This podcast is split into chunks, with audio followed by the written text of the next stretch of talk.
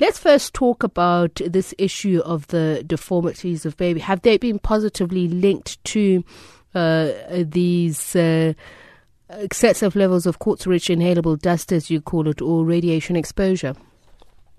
Well, to be so, the the, at this stage, the Benchmarks Foundation can only speculate because what we are seeing is that in near mine communities, not just in Soweto, but also in places like Park and so on, there seems to be an elevated number of children with these deformities, specifically cerebral palsy.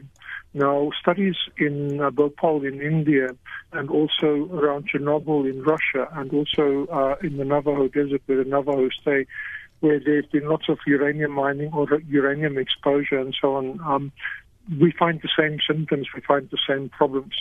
Now, basically, what we are calling for in our study, having noticed these children, is that the government actually goes and investigates with the National Institute for Occupational Health and other agencies, like the Cancer Association and so on, go and, and establish why is it that there seems to be such a high number of children with cerebral palsy in near mine communities. You know, um, if we look at the Snake Park community, the dump that is there is the Doornkop dump. It's a very badly managed dump, and the dust blows off it.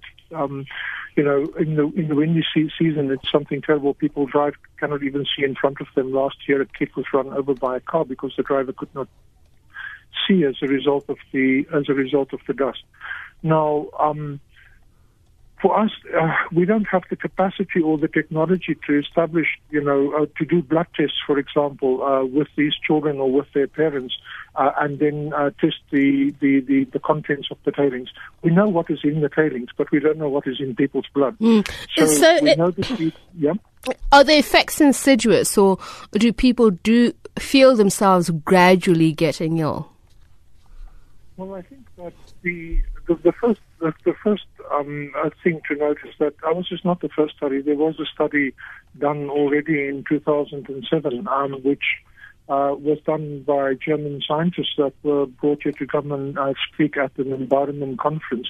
And their paper was squashed at the conference. They were not actually allowed to give the paper itself, and the paper was withdrawn as a result of that.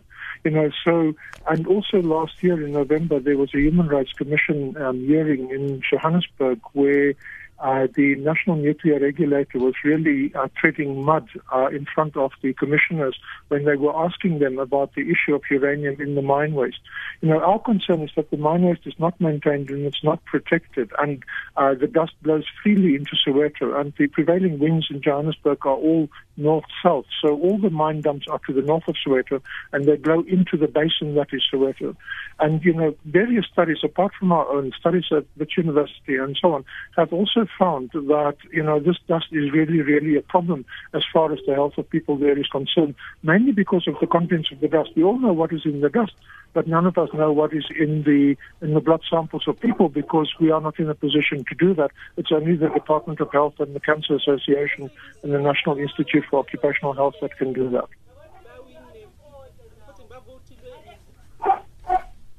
And just finally, how has big corporate um, influenced your ability to do more research and development? Well, I think that you know the the those mines are very old mines. They are the oldest mines in Johannesburg. You know, they've been here for more than hundred years. They're the ones that ring Soweto. And at the moment, corp- corporations are busy remining the old waste. And uh, in the process of remining, they are actually disturbing the grass cover and so on, causing new dust flows to occur, and you know, uh, causing uh, you know an environmental problem basically in the process of remining uh, the waste because the, uh, the price of uranium is not particularly high, very often the gold and everything else that remains is taken out, but the uranium is simply dumped again.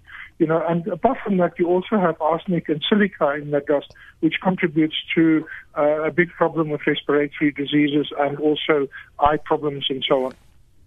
Well, thank you so much for speaking to us. That there is um, the lead researcher of that policy gap 12 report at the Benchmarks Foundation, Mr. David van Wyk.